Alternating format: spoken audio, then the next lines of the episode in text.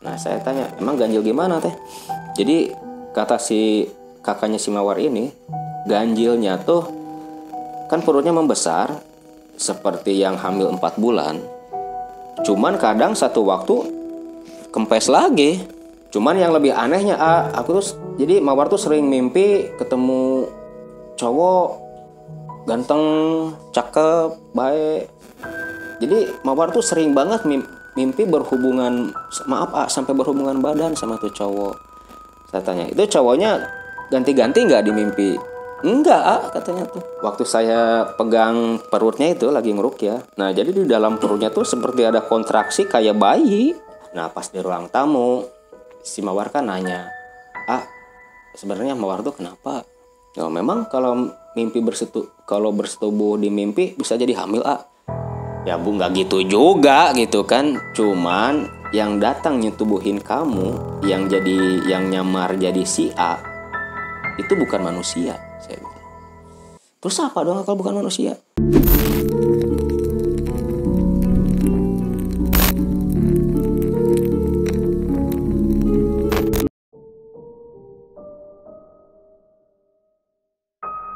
Halo YouTube, kembali lagi di channel Tatar Pakuan Alam dan kali ini saya sudah bersama Kang Maman. Namun sebelum lanjut ke videonya, teman-teman silahkan kalian bisa terlebih dahulu tekan tombol like-nya dan jangan lupa kalian juga bisa tekan tombol subscribe dan nyalakan lonceng notifikasinya untuk bisa berlangganan gratis di channel Tatar Pakuan Alam ini. Nah, untuk tidak berlama-lama, mari langsung kita berbincang bersama Kang Maman. Nah, Kang, saya mau bertanya nih. Konon katanya kan uh, manusia itu diciptakan berpasang-pasangan ya antara laki-laki dengan perempuan. Nah, saya pernah mendengar nih katanya ada tuh pernikahan manusia sama jin. Apakah benar emang ada, Kang? Seperti itu. Ya, memang ada banyak kok mode apa uh, sejenis pesugihan. Pesugihan nikah sama jin itu kan. Ya sejenis ipri juga kan sama aja nikah juga kan cuman nikahnya di sini nggak pakai ijab kabul lebih cenderung ke langsung berhubungan badan kayak seks bebas gitu kan kalau ngipri. Ada sih yang uh, uh, sistem pernikahan untuk mencari kekayaan ada. Biasanya menikah dengan jin apakah mau perempuan ataupun laki-laki itu nggak ada larang nggak ada apa nggak ada sesuatu yang dikhususkan itu jadi laki-laki bisa perempuan juga bisa menikah sama jin. Nah itu biasanya yang orang-orang yang memang mencari pesugihan yang gak pakai tumbal istilahnya seperti itu. Nah, Kang dari hasil pernikahan seperti itu Kang manusia sama jin apa bisa gitu menghasilkan keturunan? Kan konon katanya ada kalau manusia e, menikah atau berhubungan badan dengan jin itu anaknya katanya nanti jadi siluman. E, simpang siur juga sebenarnya. Jadi nggak ada apa istilahnya bukti yang benar-benar konkret ya yang bisa mendukung ke apa eh, pemahaman seperti itu. Memang ada di daerah mana ya? Pernah itu udah viral juga sih dulu-dulu yang katanya titisan genderwo daerah Jawa kalau nggak salah nggak tahu Jawa Tengah atau Jawa Timur. Nah cuman dulu waktu saya masih sering apa istilahnya berkecimpung di alam goib masih sering melakukan kontak sama bangsa jin. Kebetulan dulu saya punya salah satu sahabat dari bangsa jin raja jin muslim ya.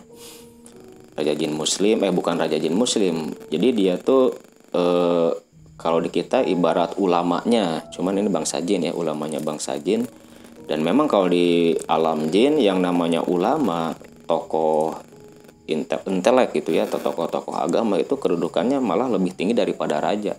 Jadi dia biasanya dijadikan penasihat di suatu kerajaan gitu. Kebetulan saya punya sahabat yang memang posisinya sebagai penasihat suatu kerajaan dan dia juga seorang ulama di alamnya jin muslim namanya Syekh Maulana Fajri dari golongan astral nah saya sempat uh, istilahnya nanya-nanya kan. Ini juga nggak jangan sampai dijadikan patokan juga sama teman-teman tatar pakuan alam. Soalnya yang namanya informasi dari bangsa jin itu perlu kita saring lagi lah. Perlu kita saring lagi jangan terlalu dipercaya 100% juga gitu kan. Jadi katanya kata dia eh, memang memungkinkan mempunyai keturunan hasil pernikahan antara bangsa jin dengan manusia. Tapi perwujudannya tuh aneh.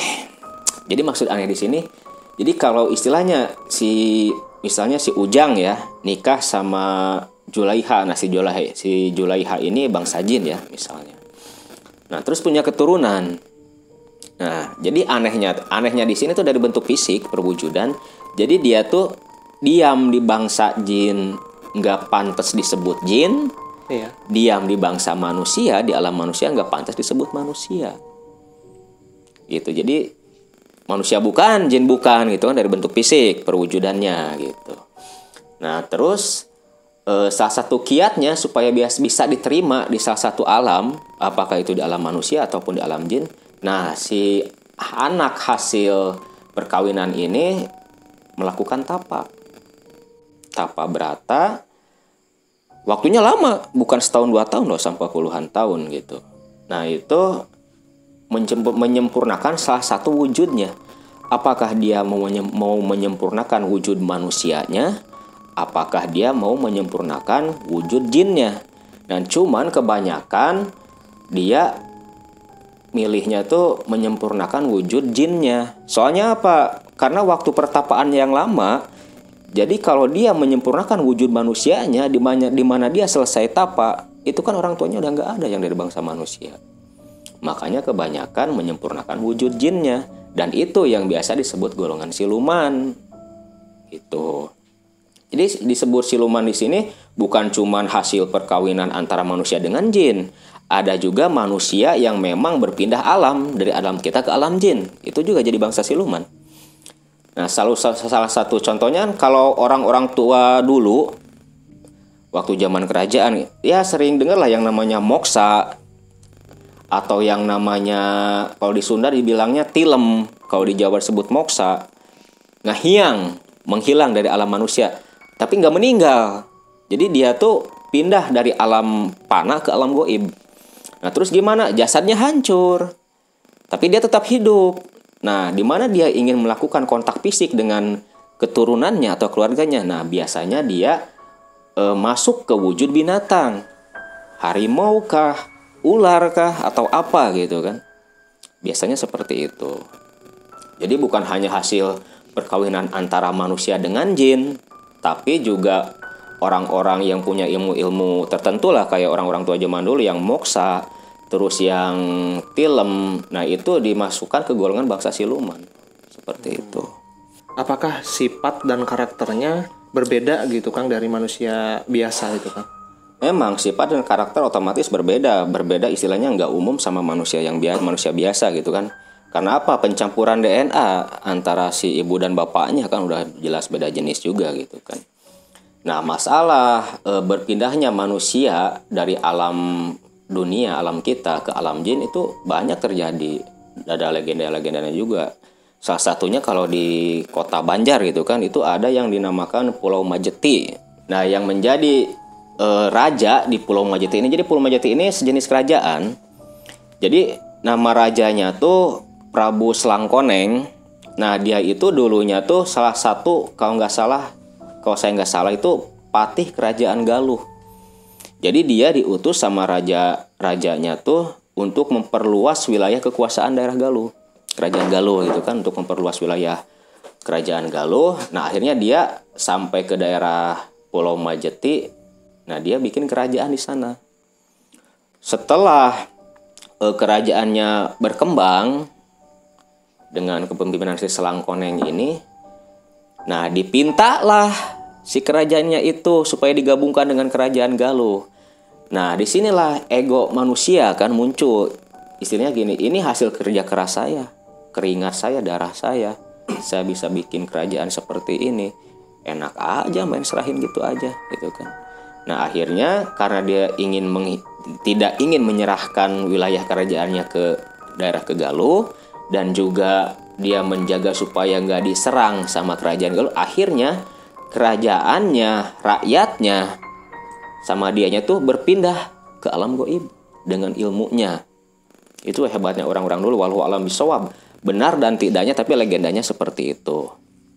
Nah terus saya dapat info dari mana? Ya dari sesepuh di sono juga dari bangsa jin juga. Soalnya kalau dulu kan saya sering eh, kalau istilahnya nguak satu lokasi keramat atau apa itu biasa saya nanya ke bangsa jin ya walaupun istilahnya nggak bisa dipercaya 100% tapi inti tapi setidaknya ada 20% atau 10% yang memang berkaitan dengan sejarah yang asli gitu.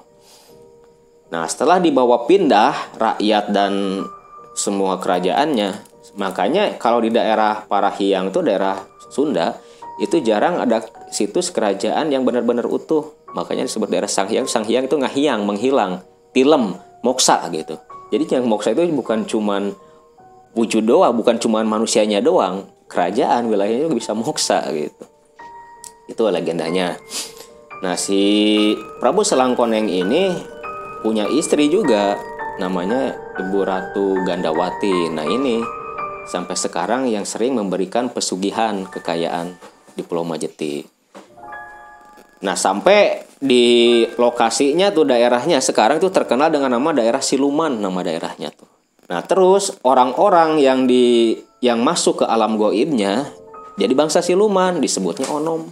Ada juga rawanya rawa onom gitu kan. Nah kang ada nggak cerita tentang manusia yang hamil atau yang menikah dengan jin hingga dia benar-benar mempunyai keturunan gitu kang?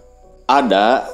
Ceritanya gini jadi kejadiannya tuh saya kan biasa rutin malam Selasa sama malam Jumat tuh eh, pengajian ya. Bukan pengajian sih lebih cenderung ke amalia. Nah itu kelar acara. Saya kan biasanya nggak langsung pulang. Biasa mampir ke rumah guru dulu ngopi-ngopi lah sama ikhwan-ikhwan yang lain gitu kan. Kebetulan di depan rumah guru tuh anak guru yang bungsu tuh kan buka warung kopi di depan rumah tuh ya. Kita biasa kumpul di sana nah waktu kita lagi ngopi lagi santai gitu kan sama ikhwan-ikhwan yang lain sambil ngeronda kan biasa. Iya. Nah saya dipanggil sama guru saya. Man sini katanya tuh. Ada apa ya tumben gitu manggil gitu kan. Biasanya kalau manggil gini biasanya ada sesuatu nih gitu kan nggak tahu apalah. Saya langsung ngadep masuk ke rumah. Ada apa bah? Saya akan bilangnya apa sama guru saya tuh. Ada apa bah? Ini itu tetangga sebelah rumah. Eh, kita samarin aja ya sebut aja namanya mawar gitu kan. Jadi si mawar tuh eh, orangnya broken home dia tuh. Jadi orangnya broken home dia kerjaannya tuh ngelayap tiap malam. Gak pernah mau diam di rumah. Jadi berhubung lingkungan di dekat saya itu kan lingkungannya agamis banget gitu kan. Nah kalau ada perempuan yang seperti itu itu di enggak enggak juga kan jadi fitnah. Itu ceritanya tuh kayak gitu. Emang kenapa bah? Gitu kan. Itu katanya kan kemarin habis dari dokter kontrol gitu. Kontrol apa? Saya bilang memang sakit? Kok kayaknya yang sehat-sehat aja nggak sakit tuh? Saya bilang kayak gitu. Oh jadi kata si abah tuh gini tadi tuh kakaknya datang ke rumah kakaknya si mawar ini kan datang ke rumah guru saya kata guru saya tuh datang ke abah tadi asar jadi minta tolong eh, ngobatin adanya ini si mawar ini. Nah abah kan nanya e, emang si Mawar kenapa? Gitu kan nanya sama kakaknya tuh. Jadi habis kontrol dari dokter perutnya kan membesar. Nah hasil check up tuh check up medis katanya kanker rahim kata dokter tuh oh gitu ya udah ntar malam aja ya cuma bukan abah yang sono ntar paling maman yang sono kata abah tuh e, setelah saya tahu kasusnya seperti itu Emang kira-kira kalau menurut saya nanya kan sama guru saya, emang kalau menurut Abah itu memang benar kanker rahim atau apa? Ya cek aja sendiri, kata Abah tuh. Ya udah tuh bah, ntar keburu malam saya langsung aja ke sono. Itu rumahnya cuma kehalang dua blok lah dari rumah guru saya. Saya ke warung dulu, pamit sama teman-teman kan sama Iwan. Jangan dulu pulang, saya mau ke rumah tetangga dulu tuh, ke rumah ke, ke rumah si Mawar. Mau ngapain lo, mau ngapel gitu. yang namanya bujangan Mawar juga kan masih gadis gitu kan mau ngapel yang enggak lah suruh ke sono silaturahim doang gitu kan berangkat deh jalan kaki deket cuma dua blok kan singkat ceritanya ketuk pintu masuk suruh duduk biasa kasih kopi segala macam itu kan. Ngobrol-ngobrol-ngobrol saya nanya sama si tetehnya sama kakaknya si Mawar namanya Teh Ani ya. Teh Teh Ani emang ada apaan sih? Tadi si abang nyuruh saya ke sini. Kalau kata si abang sih katanya si Mawar ini sakit katanya kanker rahim sampai perutnya membesar itu kan. Iya man makanya teteh minta tolong sama abah cuma kata abah katanya ntar kamu yang ke sininya gitu. Jadi tolonglah coba dicek dilihat kalau bisa dirupiah aja sekalian. Takutnya memang e, bukan penyakit biasa soalnya memang ada keganjilan juga gitu kan. Nah saya tanya emang ganjil gimana teh? Jadi kata si kakaknya si mawar ini ganjilnya tuh kan perutnya membesar seperti yang hamil 4 bulan. Cuman kadang satu waktu kempes lagi. Satu hari kempes kadang muncul lagi. Kan gak logis man. Teteh emang udah e, ngecek ke dokter kata dokter kanker rahim. Kalau misalnya memang kanker rahim otomatis permanen kan membesarnya gitu. Nggak sampai hilang membesar hilang membesar gitu kan. Si mawarnya di mana? Itu di kamar. Masuk aja temenin dong teh masa bujangan masuk ke kamar gadis ntar jadi fitnah loh. Ya enggak lah orang sini kan teteh juga nyaksiin lihat gitu kan. Ya udah saya masuk. Itu pintu assalamualaikum waalaikumsalam gitu. siapa? AA saya bilang tuh kan. Ya udah kenal juga gitu kan. Oh iya masuk kata si mawar masuk. Dia lagi berbaring kan di ranjang. Saya tanya emang mawar kenapa? Ini lihat perut mawar kayak gini ini kejadian udah berapa lama? Saya kan nanya udah kejadian udah berapa lama? Kerasanya sih udah sebulanan gitu kan kata si mawar kerasanya tuh udah sebulanan. Eh, yang anehnya tuh nggak kerasa sakit nggak ngerasa sakit nggak ngerasa apa. Cuman yang lebih anehnya lagi kadang membesar kadang kempes kadang membesar kadang kempes. Memang, memang lebih kebanyakan gedenya daripada kempesnya gitu kan. Nah terus kamu pernah ngalamin hal-hal yang aneh nggak bukan ngalami lagi ah tiap hari juga aneh-aneh gimana. Saya tuh kata si mawar ya jadi saya tuh gak betah di rumah. Gak betah di rumah pengennya kalau habis adan maghrib tuh pengennya ngelayap aja ke mana gitu kan. Kadang, kadang kayak ada yang narik gitulah. Ada yang mengaruhin mawar supaya mawar tuh main. Memang kenyataannya seperti itu loh. Jadi si mawar ini tiap malam gak ada di rumah. Dia pulang subuh pulang subuh yang namanya anak gadis apalagi di kampung dan dan kondisi lingkungannya agamis banget itu kan gak jelek banget kan kelihatannya. Di enggak enggak juga jadi fitnah. Jadi selama ini kamu kalau berangkat malam main itu biasanya main ke mana? Saya bilang gitu. Mainnya ya biasa kak nongkrong nongkrong sama teman kerja gitu kan. Nongkrong nongkrong teman kerja kadang nginep juga pulang subuh gitu kan si cuman yang lebih anehnya aku tuh jadi Mawar tuh sering mimpi ketemu cowok ganteng, cakep, baik. Jadi Mawar tuh sering banget mimpi berhubungan maaf ah, sampai berhubungan badan sama tuh cowok. Saya tanya, itu cowoknya ganti-ganti nggak di mimpi? Enggak, ah, katanya tuh. Cuman satu. Siapa namanya? Saya bilang kan gitu. Namanya ya nggak usah disebutin ya, namanya si A aja lah. Namanya si A Terus memang kamu memang beneran suka sama si A ini? Ya memang cinta juga sih sama si A. Si A ini manusia. Nah jadi si A ini manusia yang memang si dicintai saya yang emang disukai banget sama si Mawar gitu kan. Cuman gak kesampaian gitu kan istilah itu gak kesampaian. Nah dia jadi sering mimpi pacaran lah pada akhirnya sampai berhubungan badan sama si A ini gitu kan si Mawar. Ya udah Rukiah aja ya soalnya memang ini ada sesuatu yang gak beres nih gitu kan. Akhirnya saya minta sama kakaknya tuh suruh bawa air kan. Teh saya bilang tuh ada apa man? E, minta air putih dong di aqua gitu kan. Air minum yang matang gitu. Sama ngambil air mentah di baskom kecil saya bilang nggak usah banyak banyak lah gitu kan. Sekitar tinggi dua buku jari lah gitu. setelah disediain air buat minum sama buat sama yang di baskom kecil saya rukyah Nah, waktu saya rukyah, saya kan langsung ke titik yang bermasalahnya kan. Jadi mau nggak mau saya mesti pegang perut. Nah, si Mawar ini kayak orang yang benar-benar kesakitan. Kayak orang benar-benar kesakitan, menggeliat udah kayak cacing kepanasan dah. Sampai istilahnya pengen teriak kelihatannya tuh gitu. Cuman kayaknya ditahan gitu kan dari raut raut mukanya. Kayaknya dia bener-bener nahan banget rasa sakit yang dialamin. Nah memang ada penolak ada benturan juga sama saya. Sampai saya merasa mual sampai pengen muntah gitu. Perasaan tuh pengen muntah mual pengen muntah. Waktu saya pegang perutnya itu lagi ngeruk ya. Nah jadi di dalam perutnya tuh seperti ada kontraksi kayak bayi. Di dalam perutnya tuh. Kayak gimana aja kalau bayi nendang atau gimana gitu kan Nah pas waktu di Rukia terasa seperti ada kontraksi dari dalam, saya terus Rukia terus dengan power yang saya istilah dengan power yang semaksimal mungkin gitu kan. Akhirnya kempes deh si perutnya yang gede tuh. Kempes, wah saya lihat si Mawar ini udah mukanya udah keringetan banget. Kayak nahan sakit, capek juga gitu kan. Nah setelah selesai air yang di aqua saya rukyah suruh diminum. Nah terus air yang di baskom saya usapin ke perutnya. Kelar langsung deh saya ajak ke ruang tamu. Nah pas di ruang tamu si mawar kan nanya ah sebenarnya mawar tuh kenapa?